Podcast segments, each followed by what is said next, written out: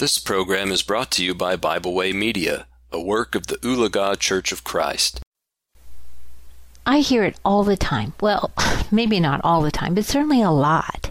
You know, a few women get together for an enjoyable lunch, coffee, ladies' night out, you know, whatever, and the conversation degenerates into a one up competition about what husbands have done wrong and, and why we, the wives, won't do this or that, or, or because we've been mistreated, we're paying him back for something. Whatever. I mean, basically, we've held court and judged him guilty. So we, the wife, have sentenced him to punishment because, well, mm, he deserves it. So the conversation might go something like this. Well, let me tell you, if he wants me to cook for him, he better be helping out more around the house. Or, I'm not picking up his dirty clothes one more time off that floor. If he wants them washed, he better just learn to pick them up and put them where they need to go. You get the picture, right?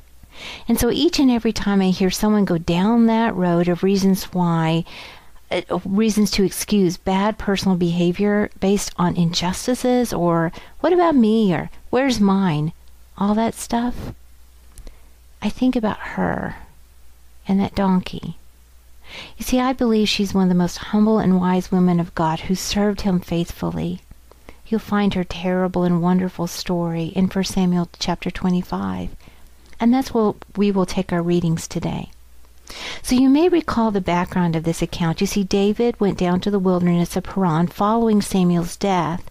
And you remember that David was running for his life from Saul because, of course, Saul wanted to kill him because he was the new anointed king and so, because of that, all of that traveling and everything, he was hungry. And there was a wealthy man who lived nearby, a man who God described in verse 3 of 1 Samuel chapter 25 as harsh and evil in his dealings. But Abigail, his wife, was intelligent and beautiful. So on his journey, David, according to verse 5 and following, sent ten men to greet Nabal and ask for nourishment a, a custom of hospitality that happened all the time. But Nabal refused. He was selfish and wouldn't wasn't going to give his food and water to someone he didn't know. So the servant told David what Nabal had said, and David became very angry, of course. And in verse 12 it says that David prepared 400 men to kill Nabal and all of the men in Nabal's household. But as David was preparing his men, verse 14 tells us that a servant reported to Abigail that Nabal refused to provide the hospitality and insulted David's servant. So, in verse 17, the servant said to her, Now therefore know and consider what you will do for our master and against all his household, for he is such a scoundrel that one cannot speak to him. So there seems to be no way out. And Nabal won't listen. He's made that clear. He isn't open for conversation about his bad behavior. So, what is a servant or a wife to do? And it seems like there are plenty of options. One, a lady told me a long time ago when she said, Well, I would have just packed up, went to my mom's for a few days, and when I got back, the problem would have been taken care of. Nabal would have been dead, and I would be free to go find me a good man. Yeah, that's one way to think about it. An idea is if he acts that way, he deserves it. But remember, Abigail was a godly woman, and that's the difference. So in verse 19 it says that Abigail made haste and took 200 loaves of bread, two skins of wine, and a long list of other provisions, loaded everything on a donkey, and took off and headed to the camp where David and his soldiers were. We should take into consideration that Abigail had no idea what mood David was in. She knew he was angry with her husband, she knew David was God's anointed, and she knew David's reputation as a soldier. She knew he was intending on killing everyone in her household. So it was a pretty dangerous decision that could have cost her life based on her husband's stupid decision. Then what happened next? Well, it was just amazing. In verse 23 it says, Now when Abigail saw David, she dismounted quickly from the donkey, fell on her face before David, and bowed down to the ground. So she fell at his feet and said, On me, my lord, On me let this iniquity be. And in verse 28, please forgive the trespass of your maidservant. What? Forgive the trespass of your maidservant? Wait, she didn't do anything wrong. She didn't even know that David had sent a servant to her house. But she took the blame. That wasn't hers. Then she reminded David, the man who determined if they lived or died, of the God that she served that compelled her to gather as many gifts as she could and ride on that stinky animal to throw herself at his feet. In verse 28, she reminded David of his purpose, too, to serve the Almighty God.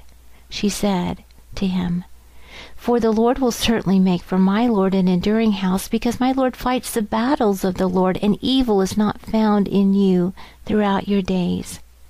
Verse 32 through 35 provided David's response and his respect for this godly woman who risked her life for her worthless husband. So in verse 36, Abigail returned to her home, where her husband was having a feast. He didn't care what she had done, maybe didn't even realize she was gone. But she found him drunk. So after she told him of the incident the next morning, soon thereafter he died at the hand of God. And Abigail? it says in verse 42 that she rode on another donkey. This time she followed the messengers of David to become his wife. Paul exhorts Titus and Titus 2 teach the younger women to love their husbands. That's interesting, isn't it? That we would have to be told that, and that makes me sad. But God is wise. He knows us and loves us. First John chapter 4 verses 7 through 11 says, Beloved, let us love one another, for love is of God. And this is love, not that we loved God, but he loved us and sent his Son to be the propitiation for our sins. Beloved, if God is so loved, if God so loved us, we ought to love one another. Sounds beautiful, right? expresses the sincere and selfish love of our Father for our souls, even the giving of His Son, even when we were unlovable, because He's faithful to His promise to us. He told us He would. And you know what that means, right? Yep. Just like Abigail, whose husband was a fool, whose husband was ungodly, and I expect that he never picked up his clothes or took out the trash for her or helped her in any way. We have to do the same, don't we? We have to serve our God and get on that donkey and do the right thing. No excuses. It's just that hard. And that easy to trust that God will help us get through. But first, we have to get on that donkey. We hope you enjoyed this program. We encourage you to subscribe to our podcast on Pandora, Spotify, or Podbean. Thanks for listening.